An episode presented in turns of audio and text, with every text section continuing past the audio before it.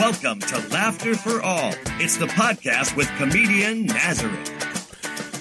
Hello, hello, hello, and welcome to another episode of the Laughter for All podcast. I'm comedian Nazareth here in the studios in Corona, California. Yes, for the first time in living in Corona, I'm really embarrassed to tell people where I'm from. I'm not embarrassed. I'm actually scared to tell them. People are really, really scared. I can tell you that because I, uh, I flew eight times in the last, uh, four days. So people are scared. People are putting masks on and all that. So, but, uh, let me tell you what happened last week. Uh, I was in, at the NRB, the National Religious Bo- uh, Broadcasters in Nashville at the Gaylord Resort. And, um, it was wonderful. We had some encouragement from, uh, I think, uh, one, the, the chairman of the NRB. She was saying that, you know what, if you're in ministry, you are gonna get persecuted a little bit, so get ready for that and be prepared for that. But, uh, and then William Barr, the Attorney General, came and spoke and he was very optimistic about what's going on in our nation. So, hey, I'm not political. I don't know what's going on in the political scene, but that's always, I love people who are encouraging and, and happening. And then, um, I came home on Friday and right away Saturday morning flew into Albuquerque, New Mexico. I drove to Los Alamos. Los Alamos is a is the highest concentration of PhDs in the United States because they work at the Los Alamos lab. I can tell you, I was glowing. I was literally glowing. That's, that's how you can feel the nuclear things in your body. But anyway, we, we did uh, a gala, a fundraising gala, and we, they were so happy. They, they sold more tickets than they thought, and they booked me back on the spot. So, I'm always happy when the clients are very happy. But uh, anyway, so this is what happened last week. Next week, Friday and Saturday. Friday, I'm doing a a church, a small church. Laughter for all. Sometimes we go to churches that cannot never afford a comedian, and we're doing a big laughter for all for them. Uh, for their event. Then Saturday, uh, we're raising money for missions at New Covenant in Fresno. Sunday, I leave to Maui for the increased conference for a week, then come back and I have a men's conference next Saturday. We'll talk about it later. But anyway, I'm so excited. I could not, I did not think I could get this guy in the studio. I did not. So I'm really amazed. And, uh, so his name is Pete McGowen. Pete is one of the most creative people I know. And there's only two people I think of is uh, Phil Cook and Pete McGowen. And uh, he's here with us. He took the time to be here. So welcome to the show, Pete. Thank you for being with us. Ah, thank you for having me. Wonderful. Now, uh, what keeps you creative? What are you, what are you, what keeps you creative? Uh, man, that's a, an interesting, uh, broad question. You know, I think inherently, I think, uh, my creator, God, uh, keeps me creative. I, I believe God made everyone creative. It's just to what degree are we able to uh, have that freedom to express it. But you know, you put uh, put any kid in a room with crayons, you'll see really quickly that they're creative. And uh, I think it's a there's a whole separate dialogue and story about creativity and design. But I think most people are creative. It's just whether they feel the freedom to uh, express that creativity. Now, is this where are you at right now? Is this something you dreamed of? Is this something you were, you were, you know, like when you were little? Where were you born? So I was actually born in Downey, California. Downey, yeah, California. My, yeah, my dad was in the army though, and shortly thereafter, like by the time I, before I was one, we uh, started moving around a lot as my dad got stationed in different places, and I spent uh, till I was 12 years old, primarily overseas in in uh, in Europe, Germany. So Ah. nine, nine years in Germany. So I, I kind of grew up abroad. Were you in Bavaria? Bavaria. Yeah. Yes, because every year I go to Bavaria and do the army post. Oh, and, yeah. uh, you know, have, have you seen the tower where Hitler used to stand and talk to people? Yeah, yeah, Nuremberg. Nuremberg, Nuremberg and Nuremberg Field, Vilseck. Yeah. yeah. Yes, I go there every year. I love, I love, that's awesome. And, and when did you come here and stayed here in So we moved to California in 1984. Yeah. 84. Yeah. That's when I came to the States. Oh.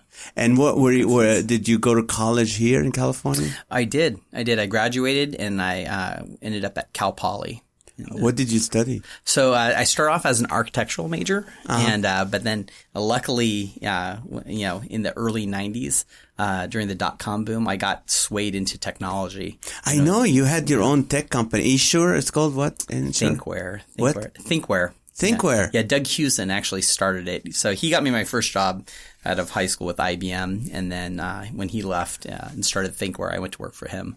then when he went into the ministry full time, kind of And he's a pastor now at Crossroads where you serve as a board director. You know what? So I, I was for a long time, for about 10 years, but I rolled off a few years ago. But you were his boss for uh, I was never really his boss. So. So you were in that big wave of the Silicon Valley, all this dot coms, and uh, and then what made you change to start uh, Plain Joe Studios, which does a lot of creative work? With, yeah, yeah. So actually, uh, a pretty.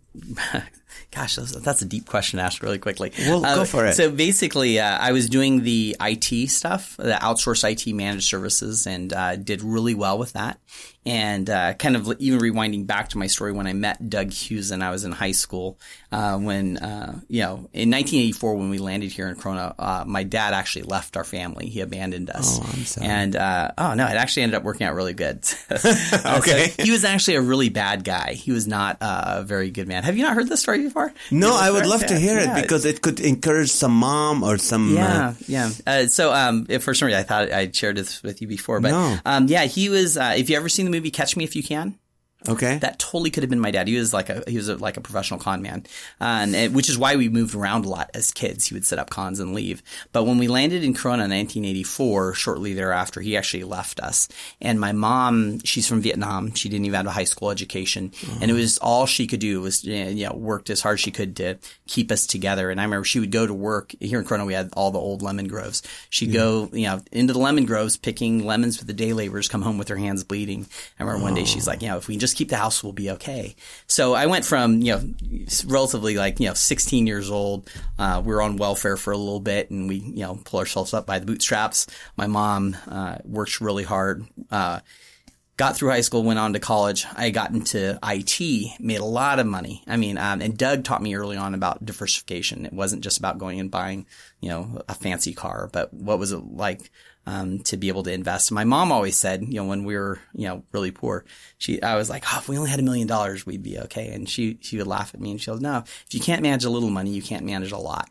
So she really challenged me between her and uh, Doug. Um, you know, what would I do with the money that I did start making? And I ended up investing a lot of it and everything from real estate to stock markets to different, uh, d- different types of things rather than just spending it on fun things. And, uh, as God would kind of lay things out, I was set by the time I was 26, I was kind of on a trajectory to be financially independent by the time I was 30. And I thought I had kind of conquered the world. and were you? Yeah. Were you at 26? What is it like? What is it like to be complete, you know, to be at an age, and this, I, I know a lot of people, some have money, a lot of my fans either have or don't have. What is it like to be independently wealthy, which means, Yeah. what, what is it like? How does it feel? What do you, well, I think it's all relative, uh, and and I wouldn't say we were wealthy. Um, I, I think uh, you know a, a friend of mine once said when we were in high school, the less you have, the freer you are. So you know the, the idea of of not being in debt gave me a lot of freedom. The idea that you know if I didn't have all these car payments, I didn't have all these you know monthly bills added up, I could go to Europe for a month or two months and not worry about you know doing things. So it wasn't even so much that I was wealthy and had a lot of money; is I just had a lot of freedom, and I wasn't tethered to do um, a, a lot of things that a lot of mistakes my other friends had gone down. And um, between my mom, Doug Hughes, and a few other people that really taught me good lessons, uh, I was able to have that freedom. So, but I wouldn't I, even today I wouldn't call myself wealthy. I mean, uh, you look at you know the wealth in this world that the top Right. one have. I mean, I think everyone in America is pretty wealthy. Uh, when you course. com- when you compare, I mean, if you have a refrigerator, you have running water, you have a, uh, a toilet, you have an air conditioner, you're better off than ni- was it ninety five percent of the rest of the I'm world. from New Orleans. We don't need most of these things, but, but, Yes. uh, so, uh, where's mom now? Yeah. So she lives with my brother Ed. So I'm one of three brothers, and uh, the middle brother in, in, in kind of a good uh, Asian style. We take care of our parents. Are you taking care of her well? Try to. Of Try course, to. She's an incredibly hard. independent woman, but yeah, she de- definitely was. When we were growing up, she was always like, "I'm gonna live with my boys." So, And when did you meet your wife, Jennifer? so I actually met her in high school. Yeah, I, that's kind of a funny story. I, I, anyways, but I, I have another friend who pointed her out, and she was beautiful and way out of my league, and I stalked her, and she wouldn't have anything to do with me. so, but we were friends in high school, and then later on in in, in college, uh, like uh, she'd actually finished college. I I got the guts and the nerve to ask her out on a date, and that was a whole funny story. How long you guys been married? Uh, we've been married 22 years now. Yeah, 22 years. Yeah, we have three kids, and Now you're the IT originally creative guy. Who's what is she like? Does she work? Does she? She, she's a stay-at-home mom now. Uh, originally, she graduated with uh, a degree in psychology and early childhood development. She was a, an educator, a teacher uh, for before we had kids. But that was even like when we got married. Though I remember early discussions. She grew up uh, in a, a household with a working mom, working dad, and we just made a decision early on that you know if we had kids, we wanted her to stay at home. And if it meant that we lived in an apartment, as long as we were debt free, yeah, that was something we were kind of uh, focused on. See, I'm on. big on that. My wife Maha never never worked. I mean, she worked Mm-hmm. from home part time, but you know she doesn't have to. But she's she Mm-hmm. stays home even even when we didn't have any money. She still stayed home. So now, what would be okay? But to be clear, she works nonstop. Yes, of course. It is- yeah, it's like uh, Yeah. I think she was she was mentioning the other day. I think she gets a break from 8 p.m. to 10 p.m. when I'm home getting the kids to bed. See, ever That's since I met you, you already, you already, you always have things in control and order. What is the typical argument between you and Jennifer? What would it be? Like a recurring argument? So it's an, so are you familiar with the Enneagram? Right? Are you familiar with the Enneagram? Enneagram. Yeah, the Enneagram, the, uh, like the nine personality types. Have you- Okay. have you ever heard of that? I've done, yeah, Yeah, those I- tests. Yeah. Yeah, it, it's a little bit more than a test. Pete's, I got exposed to it about 10 years ago through Pete Scazzero in Emotionally Healthy Spirituality or Emotionally Healthy Di- Discipleship. And um, I've done a lot of different personality tests and different things, and they're, they're really useful um, just to kind of diagnose uh, things.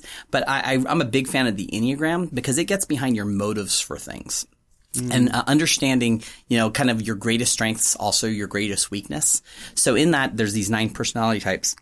And the, I believe there are some spiritual applications to it, fruits of the spirit kind of being one of them. But the whole idea that there's this kind of teeter totter between, you know, grace, uh, or like, uh, peace and sin or whatever, and anger, basically. Peace and anger kind of, uh, are teeter totter between each other.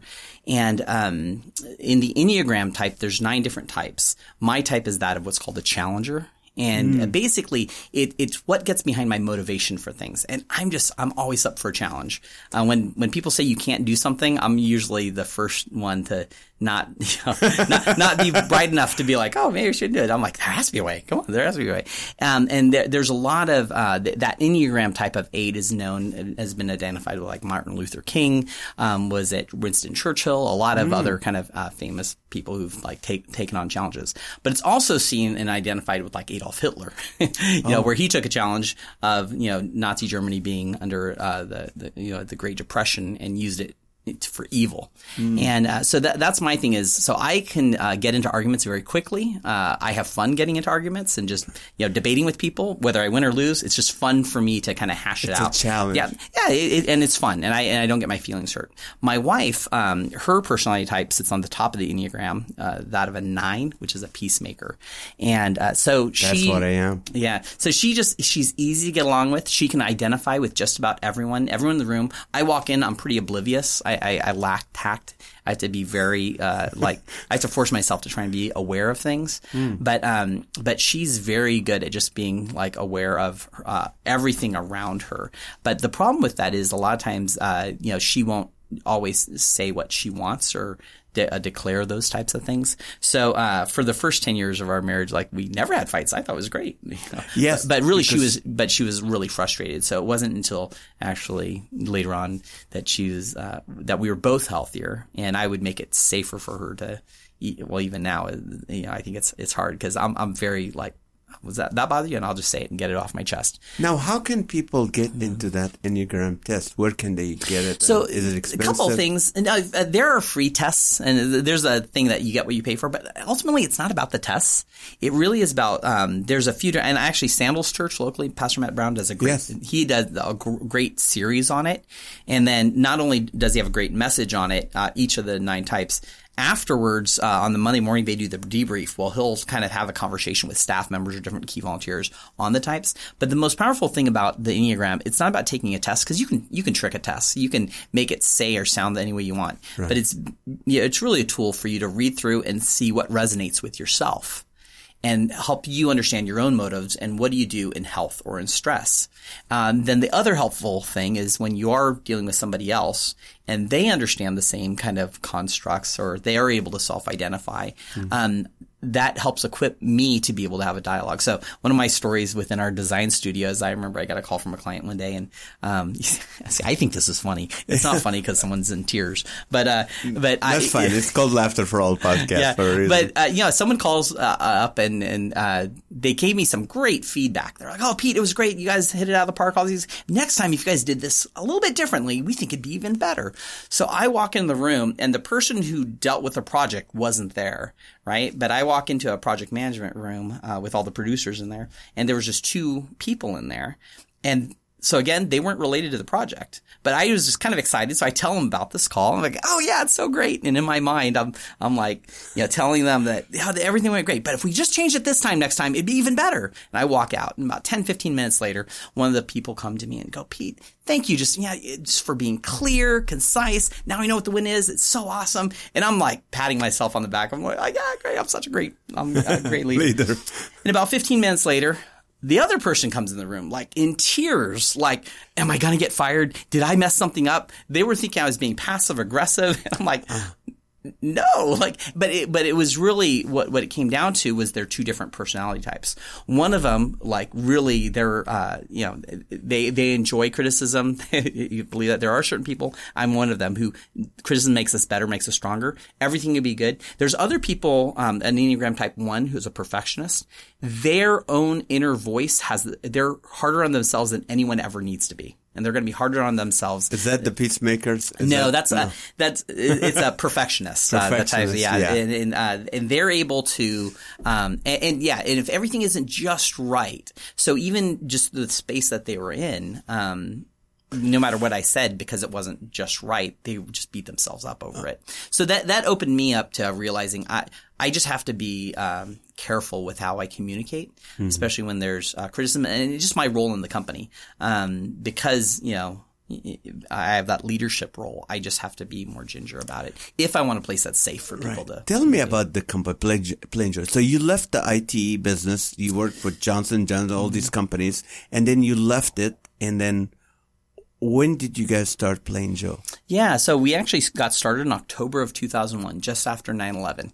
And yeah, and it got started. Uh, uh, my that's bro- good yeah. to start right after. that's my joke. Is usually a great time to start business. You know, yeah. just after 9/11. No, actually, but that was the that was the whole idea is that the world was you know going to hell in a handbasket. And we were sitting in a restaurant one night with Mike Foster, my brother Mel, and myself. And Mike just asked this question like, why if we told the server right now that we were Christians, uh, yeah the first, unless they were a believer, the first thoughts in their head will have nothing to do with who Jesus is. It's going to be like, great, cheap tip, homophobic, judgmental, all these things. They know more for what we're against than what we're for. Why mm. is that? And my brother Mel was just, you know, he had spent uh, about 10 years with the Walt Disney Company and he was just very quick to be like, yeah, that's because the church has forgotten how to tell its story. It thinks story is told one day a week on a Sunday morning.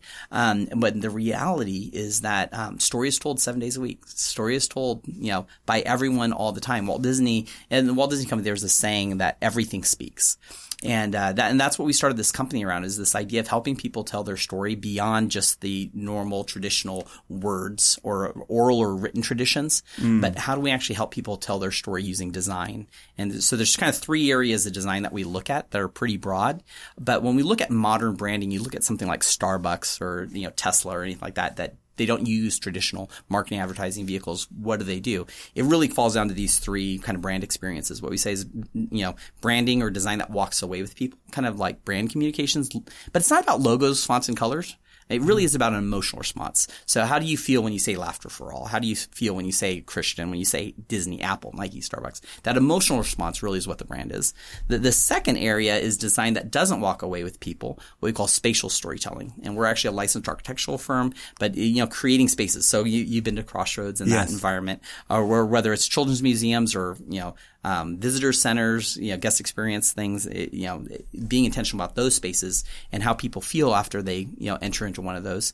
Um, and then the third one is design uh, that people interact with. And that gets into web media, mobile app development, uh, social media campaigns and stuff. But what we look at is not so much what are the tactical check boxes, but you know what are the emotional responses that people have. And when you look at an organization like Chick Fil A, what sets them apart from like uh, McDonald's, you know they're very much about the overall holistic experience, the guest experience, and that's why they say you know it, you know it's my pleasure. Do you choose, do companies choose that emotional response before the branding or after? Or do you guys help them find that? So uh, it, it's either way. So sometimes we have clients that really are pretty attuned with who they are and what they're doing. They just need help broadening that vocabulary to express it. So we do work with the Walt Disney Company. They're very clear on what their mission is and how they're working. Uh, you know, they want to make, you know, help families make memories, help people make memories, and everything falls into that.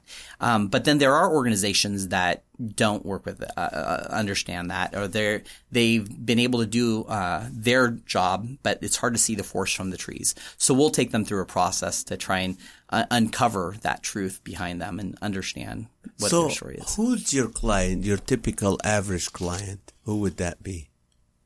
I'm not sure we have a typical average client. we actually very intentionally, this talks about creativity, because Mm-hmm. uh, we've been doing this for, you know, over 18 years now. And, uh, w- uh, every, about, about every five years we've had, uh, we've done our own internal, like strategic planning. We'll bring an outsider in to help us kind of look at things. And almost every time, they pretty much tell us, man, you guys would make so much money if you got rid of these like 80% of the clients that are just, you know, distractions and focused on these 20% of the clients that you're making the whole 80-20 principle. 80% of your money comes from 20% of your clients. Right. The problem is I don't think we could serve those clients well if we didn't have the uh, diversity and divergent thinking that comes from all the other clients. But um, but yeah, w- w- uh, but by nature of our business, what helps keep us great about two thirds of our workloads is going to be nonprofit related, a lot of causes, and that's everything from uh, is it um, missions organizations, uh, a lot of churches, uh, you know, uh, Children's Hunger Fund, uh, organizations that deal with human trafficking, um, you know, working with uh, disabled veterans or veterans that have served, first responders, everything like that, all the way through to um, we have about a third of our clients are going to be for profit clients that are like you know aerospace clients or uh, coffee shops, restaurants. Miguel's uh, Yeah, they keep you going Miguel's- because uh, the nonprofits don't have a lot. So let's say someone has, okay, he said, you know, I have a, f- a vision from God, or I have, I have this idea. I want to start this business, or I want to do this a nonprofit. I want to start a nonprofit. And if they're listening, okay, they come to you, Pete. What, what would be your first advice to them, or what would be your advice to them? Yeah. So I, I kind of uh, usually I kind of go through our process a little bit and just trying to understand.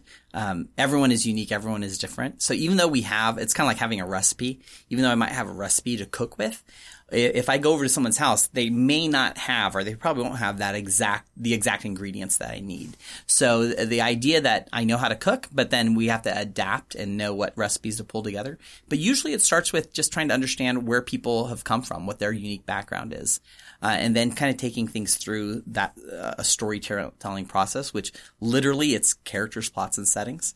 You know, characters. Who's your target audience? Who are you're trying to engage them? Uh, sometimes those characters are the people within your organization. The plots, you know, actually mapping out intentionally, like what is that pathway that they're going to go through, and do they end where you want them to to land? And then the setting is understanding the environments that it happens, whether it's a physical or digital environment. And um, yep, so we'll try and walk them through that. And how long that process takes from they So- come first, they come to you until they're running. Yeah, yeah. So it, it- it's really it's it just depends. Again, being uh, kind of a, a little bit different. We usually start everything. It, it's it the minimum process is half a day just to sit down with us. And there are people who meet with us for half a day. Then they uh, you know they leave and they're equipped to kind of work better than they would have if they never met us to begin with. But then there are clients like Miguel's. Miguel's was one of our first three clients 18 years ago, and they're still clients today. and we're still able to help them, yeah, you know, grow. And we're they're looking at expanding over the next few years. And we've had a broad range that we've been able to help them grow. Um, there's this uh, one aerospace client that we have. We we took them from 50 million to 300 million dollars in you know uh, grew quite a bit. But um, it, it's it's uh, pretty exciting. But you know, different clients have different applications. Right now, we're doing some work with uh, um, Walt Disney Company and Pixar and stuff like that. That's it's dealing with a, a, set of issues that are haven't really been tackled before. But in the end, the way that we're, we're approaching it, it's a storytelling solution. And within their organization, how do we help them, them tell stories? Because especially when you're dealing with fast moving organizations where um, training is done via an oral tradition mm-hmm. through mentors, which is really great. Um, you know, how do you actually use technology to help, like leverage and accelerate that? Well, technology have changed and it's mm-hmm. getting faster and people's attention span is getting mm-hmm. shorter and shorter. Is that good for your company or bad for your company? Is that uh, how how can you tell the? Do you have to tell the story faster now and? Yeah. You know what? Uh, honestly, uh, I think it, there's certain principles. I think just talking about technology, that's a whole separate uh, conversation we have. But I don't think it's an accident that the greatest storyteller of all time, when you look back, you know, at how he told stories, sometimes they're very short. I think he would have been great on Twitter. You know? Jesus, but, yes. Yeah, G- Jesus would. But you know, the only time he ever wrote anything down, so he was an educated man. He was a scholar. He could read and write. The only time he wrote anything down, you know, was in something that was temporary. He very well could have used technology and, you know, wrote, uh, you know, paper to pen, uh, whatever, and, and put words down. But I think it was not, I don't think it was an accident that he did not do that. And I think it let the gospel and the story be independent of technology as technology evolved. And really, the gospel has been on the, the backbone and brought continuity to a lot of um, uh, and creativity. When you look at the Renaissance, the greatest period of creativity that mankind has ever known, a lot of it was how do you express this timeless story and this message. So I, I believe it's our calling to use technology in a relevant way. That's what Jesus did two thousand years ago, and so we continue to do that today. But I think definitely things are getting worse as far as attention spans. I think things are accelerating. Uh, you know, but yeah, there, there's whole other dialogues we can have on that. But I think uh, there's certain truths that are just. Uh, so know, how do you keep yourself fresh with that? And that's what I want to know. I told my my fans and listeners, I, you know, please get How do you keep things fresh and creative and knowing what's going on? Even at one point, I remember I came to you and I said to help with some with the website, and you said, "Well, this color is is big right now or stuff. How do you stay up to date with yeah. all that? Well, some of it, and uh, the, certain things like color theory really doesn't change that much. And I think certain colors are trendy. Uh, but this is something we talk to clients about, especially when we build space and they invest a lot of money into it. One of the core things we believe timeless design is based in story. No one goes to Disneyland and says, man, this is 65 years old. Gosh, I mean, you know, uh, like Notre Dame, it's like, you know, hundreds of years old. When you have a, a solid story, that's what allows things to come together. So, you know, we're, we're, working with some clients now that are going on near almost 20 years that we designed stuff 20 years ago and it still feels fresh. And people go like, oh yeah, know, and it's because it's based in story. That is one of the key things.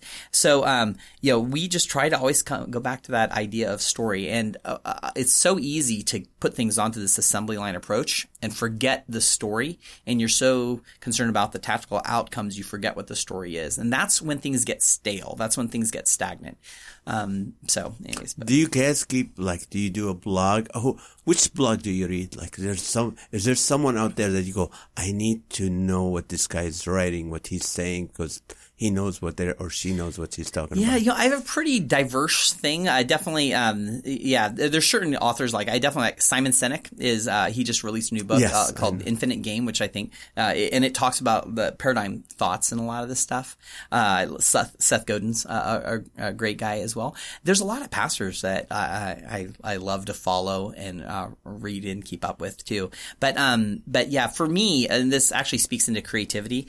I think um, you know when you look at the Ten Commands, I think probably one of my favorite ones is you know to, to you know observe the Sabbath and to keep the Sabbath. The trick about Sabbath though is you really have to make sure you work the first part. Six days. Yeah six days.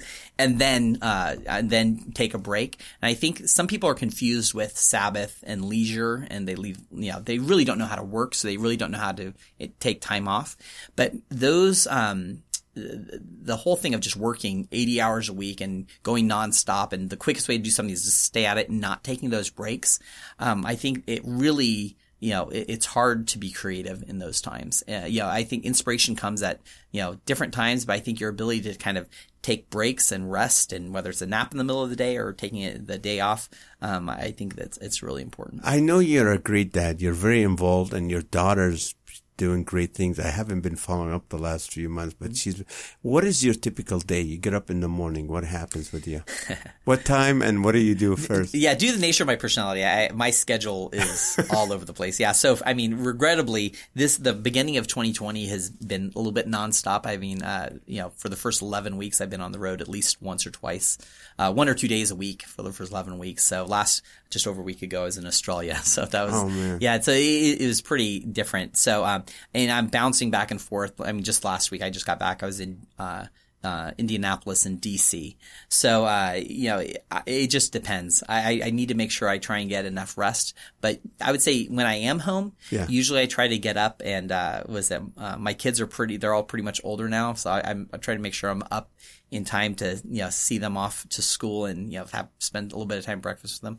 If I get to take them to school, I, I, I love to be able to do that. But usually my days like in and going with phone calls and meetings by eight o'clock. Um, and usually I'll, I'll, my days when I am in Corona and when I am in, in town is, it's pretty, um, pretty, pretty much meetings. And those meetings can really just kind of vary. But then I'll try and be intentional about the time that I then get online to do emails.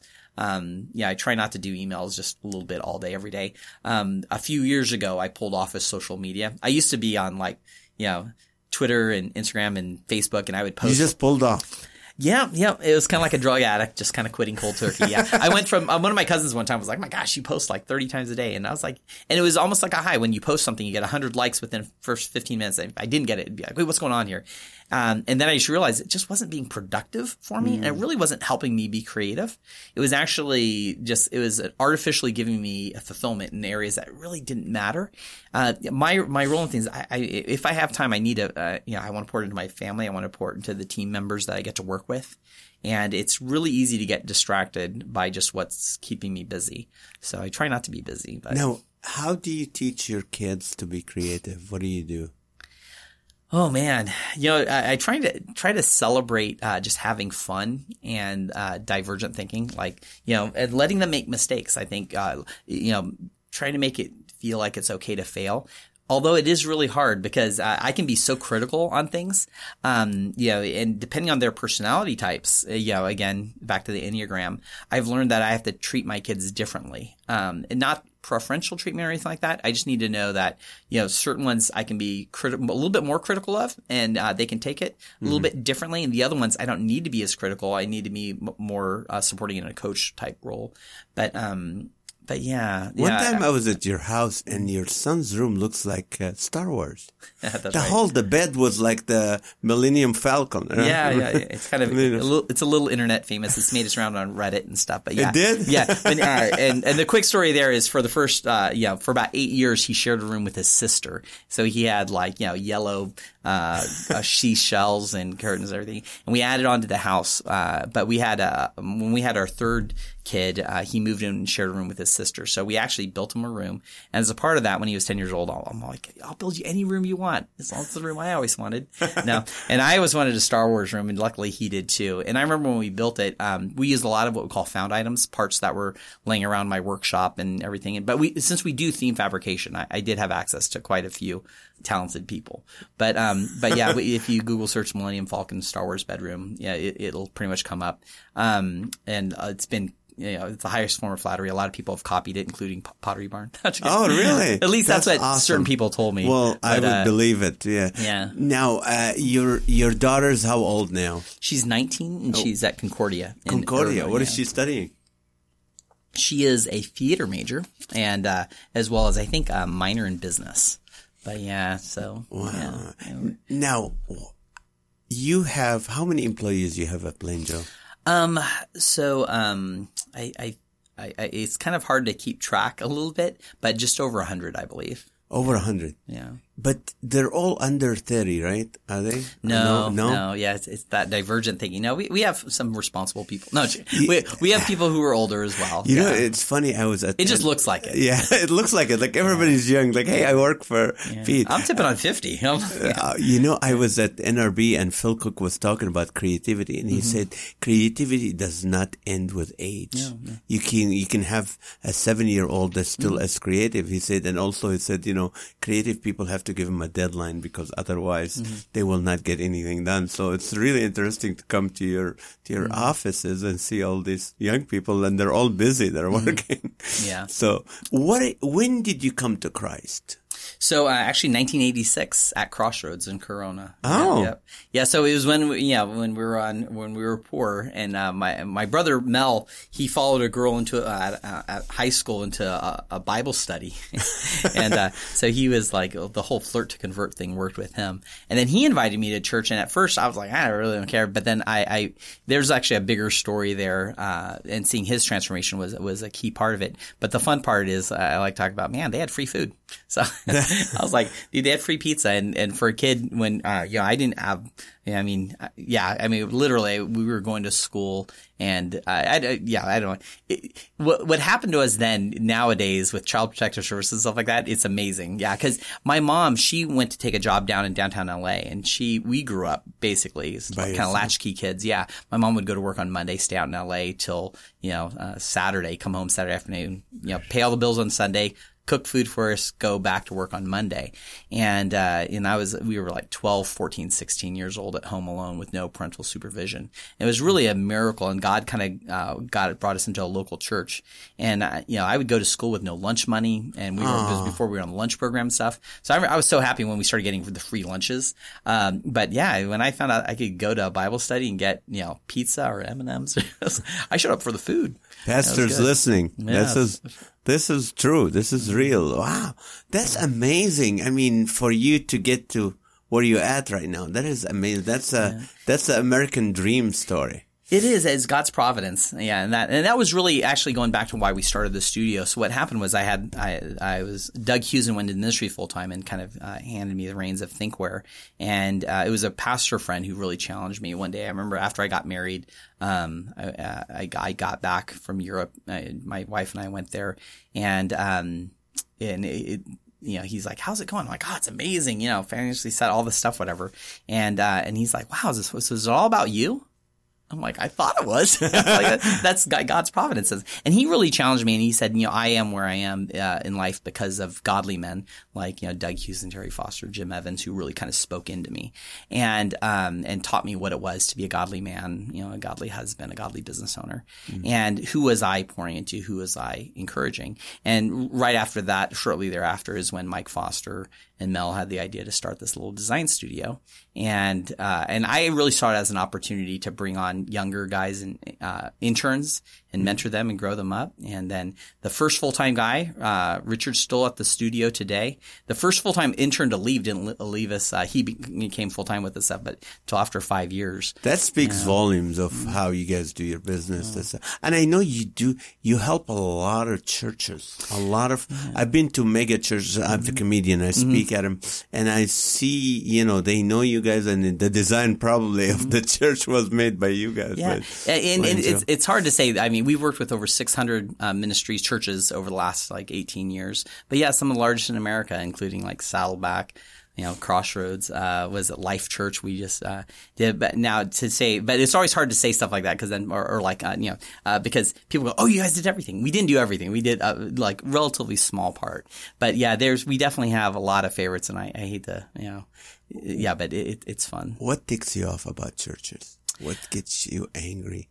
Oh man. hey, this is real show. We, yep. that's what we pride ourselves. Yeah. We, you know, this is something you won't say at a Christian radio mm-hmm. show, but we can say it here on the podcast. Yeah. You know what? Uh, uh, uh, so definitely, yeah. First off, I'm illiterate, so I, I learned how to. Uh, I grew up on, on, sight reading, so I'm terrible with phonics. So my son always makes fun of me because I'll like. I remember I was reading something the other day and I said pterodactyl, and he's like, "What?" Uh, it was pterodactyl, but there's a B in front of it. Uh-huh. So, uh, but it always takes me a minute to catch on. But uh, complacency is definitely something. I always mess up on that word, complacency. Complacency, because uh, I wanted to say their compliance. but you know, just that the church. Um, they become complacent in what they're they're doing. And I think what breaks my heart with a lot of churches is they're stuck on a hamster wheel, uh, a hamster wheel that repeats every week, seven days a week, every Sunday. It's about producing uh, this worship service, which is great. But the thing is, I mean, the church is not the building. It's not that event on Sunday. I mean, the church 200 years ago was the center of creativity. It was the center of community. It was the hospitals. It was the orphanages. It was the schools. Um, the church uh, was the hope for the world. I believe that. And we've allowed the church to get boxed into something that the U.S. federal government has deemed as a nonprofit, meaning we don't make money. And that's completely not what a nonprofit is. It means you don't exist just to make a profit. You still have to make a profit to keep the doors open, um, but you don't have to pay taxes on it. So they, they confuse a tax status with their actual mission and goal. Mm-hmm. And they're on this, this bent of reinventing the wheel every week. And, you know, when we talk about creative organizations, like, I don't know of any creative organization, whether you, you call it, you know, Disney, Universal, any TV show, they all go in seasons. They all take breaks. They, a lot of times they understand the Sabbath better than the church does.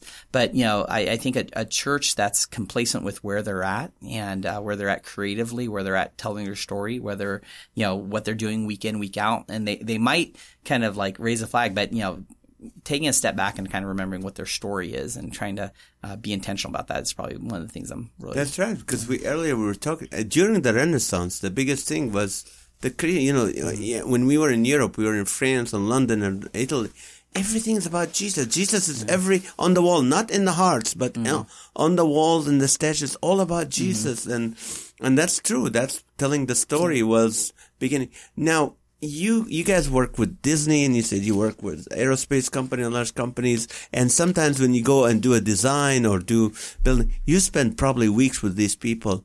Do you mm. try to share your faith? Do you feel?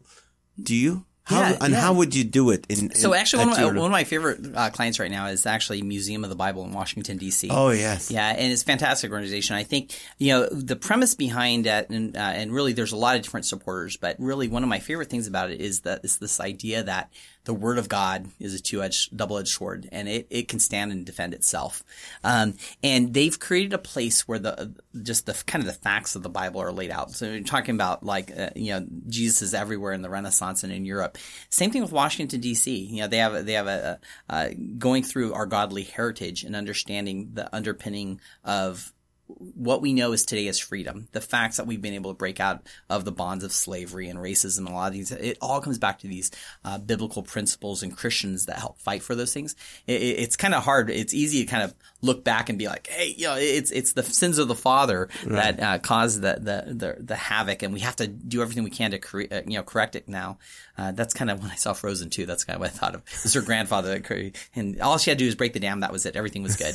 the reality is, though, uh, you know, it, that um, the opportunity for the Bible to stand on its own at Museum of the Bible it creates a place where it's non-evangelical. It's not about prophesizing and say, "Hey, now you have to accept Christ." They're actually opening their doors and they're finding that you know not only Christians come there, but you know whether it's Christians or Catholics, but then Jewish, Muslim, atheists come there to check out, okay, so what is this about? And it actually allows a dialogue to happen. And when I look at the way Jesus did ministry, you know, he didn't always go up there. you know, everyone says, okay, repent and be baptized. You know, that was John right. Baptist. Yeah. But, but, but, but, the idea that he came alongside different people. And I think, uh, Colossians 4, 5, 6 tells us that, you know, you know, speak with wisdom towards outsiders. And I think, uh, when we work with different organizations, there are times to share our faith with them, but there are times when our actions speak louder than words. And really that's what what they're looking at. So even within our organization, uh, you know, we're, we're you know, I I carry my faith very strongly. There are people who are not believers in our studio though, um, you know, and we don't hold anything against them. And if anything, I'd say they hold us to a higher standard right. because you know, even when it comes to like to software licensing, they want to make sure like, hey, you're you're you guys are compliant, right? You're you're not doing any software pirating, right? and it is, and and it's it's amazing how many times then they look at other people with a label of Christian that says, oh, just give us a copy of that song or just use that or just you know plagiarize that. That's okay, and to them it's okay because they're they're doing it for the church. But but the it's the non-believers that actually cause us to stand out. But I always just try to make sure I'm aware of the opportunities to share my faith and uh, to do it in love. And you know, I, I definitely am one uh, not to, you know, I, I Chuck Boer is my, uh, he's our senior pastor now. He was my youth pastor back when I was, uh, um, Oh. in, in, uh, junior high, high school and stuff like that. And I think he, he taught me a, a phrase back then, or not a phrase, or just a value in work. And cause I, I couldn't sing. I'm not a speaker. I really don't like doing stuff like this. But, uh, I remember talking to him once about the worship team and just, you know, expressing, you know, that and how do we yeah i'm not an evangelist and stuff. And he, he said man Pierre, your work is your worship. And how i work and how i reflect that is how i worship and bring glory to god and, and those things. So that's something that's really always struck with me. So i even look at how i share my faith. Um, it, it is uh, make you know how do i honor you know my family? How do i honor my wife and how do i talk about them and celebrate those things how do i honor my god i try to keep those in line if that makes sense so Now, if there's a woman listening right now, she's like, okay, I'm a stay home mom or I'm single or something. I am not creative whatsoever and I would like to be more creative. What do you tell her? oh man What can she do? uh, you know, Is there something she can do? yeah, uh, yeah. You know, what? I- I think um, women, especially if they're stay-at-home moms, I mean, there's creativity all around them. I think most of them, yeah, and that's what strikes me. I think most of them are really creative because you have to be flexible with the changing dynamics of you know, the health of your kids and the activities that they're in. How do you juggle things? I, I think the biggest uh, thing I would encourage them is is that that idea of seeking fellowship, uh, discipleship, having mentors, uh, and being plugged into community is the biggest thing. Because I'd say with the stay at home moms specifically, or even just women in, in in general, and even men, I think culturally we've become so disconnected and we try to be independent. And I am where I am today because the the you know the community around me. Not not to be coy about that. You know, it takes a village to raise people, but I think God God's plan was that. But I would just encourage them to collaborate, work with other people, like you know, help other moms, um, or anything they can do that, and then to to to serve, serve like you need to be served. Um, but yeah, I don't know. But I mean, there's like books they can read, uh, websites, blogs they can do to go to learn. Oh, I can, I can start, you know, creating stuff. Uh, yeah, you know what? Uh, yeah, yeah. Uh, offhand, uh, like my, my things are pretty random. Uh, but, uh, I I would say start with the Enneagram. I think being, Enneagram. uh, yeah, start with yourself and understand what motivates you. Because, um, That's very good. because yeah. the idea of creativity is very personal. Um, and, and, you know, when you, uh, so we're a licensed architectural firm, uh, architects during the Renaissance, they were not just the building makers. They made the furniture. They did the sculptures. They did a lot of different things. Leonardo uh, da Vinci was, you know, pretty broad. Same thing with moms. I think, you know, inherently they do a lot of different things, but they need to understand themselves first, I think, and their ability to, you know, get along either with their husbands and their kids and everything like that. But I would start with the Enneagram first and then branch out from there. And I think uh, understanding your own unique personality will inherently cause you to be creative and and creativity for creativity's sake is I mean it's divergent thinking it's thinking outside the norm so I think knowing that you know you can't just always copy what everyone else is doing uh, one of my I have a you know there's a funny uh, pastor story out there Go ahead. about the uh, young couple gets married the husband walks in and the young wife is get, sitting there getting ready to uh, uh, cut the turkey to stuff it and she just cuts the turkey in half. And he's like what the heck are you what are you doing? And uh, and she's like well I'm getting the turkey ready. This is the way my mom taught me. And he's like that's the craziest thing. So her mom comes over later in the day and uh, she asks her mom hey mom why do we cut the turkey in half like uh, to stuff it? And she's like I don't know. That's the way grandma taught me. And then if you know a little bit later grandma comes over for dinner and she goes grandma why do we cut the turkey in half and she goes oh in 1945 the turkey wouldn't fit in the oven unless we cut it in half oh, and it was So, just like, yeah. and it's just like, you know, we, we copy things and we do these things thinking that that's what will be helpful. It's, oh, so and so does it. And that's, you know, I'll just keep doing that.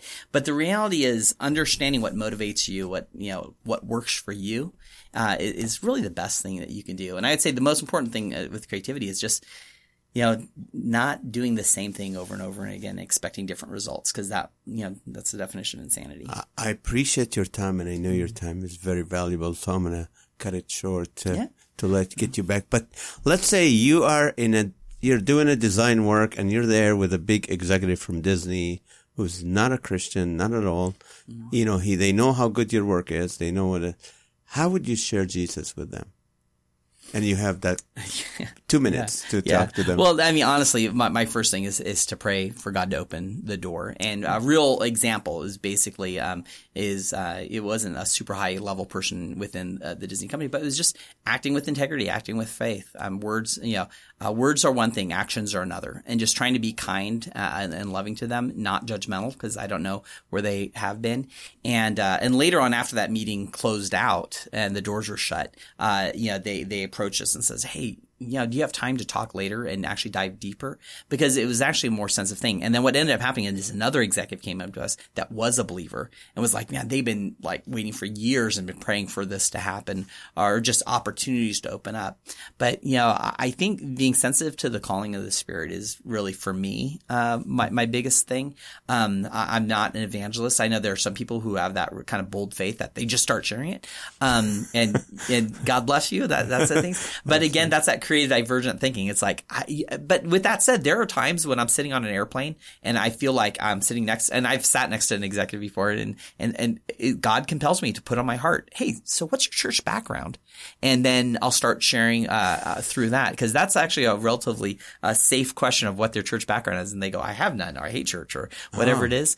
Um, and God has put that on my heart, and uh, and yeah, there have been times in, when I've been sitting in meetings and yeah, I'll feel that nudge on it and, uh, and I'll, I'll, I'll lean into that. But that's definitely, you know, you know, case by case basis. That's awesome. Hey, you know, uh, I appreciate your time.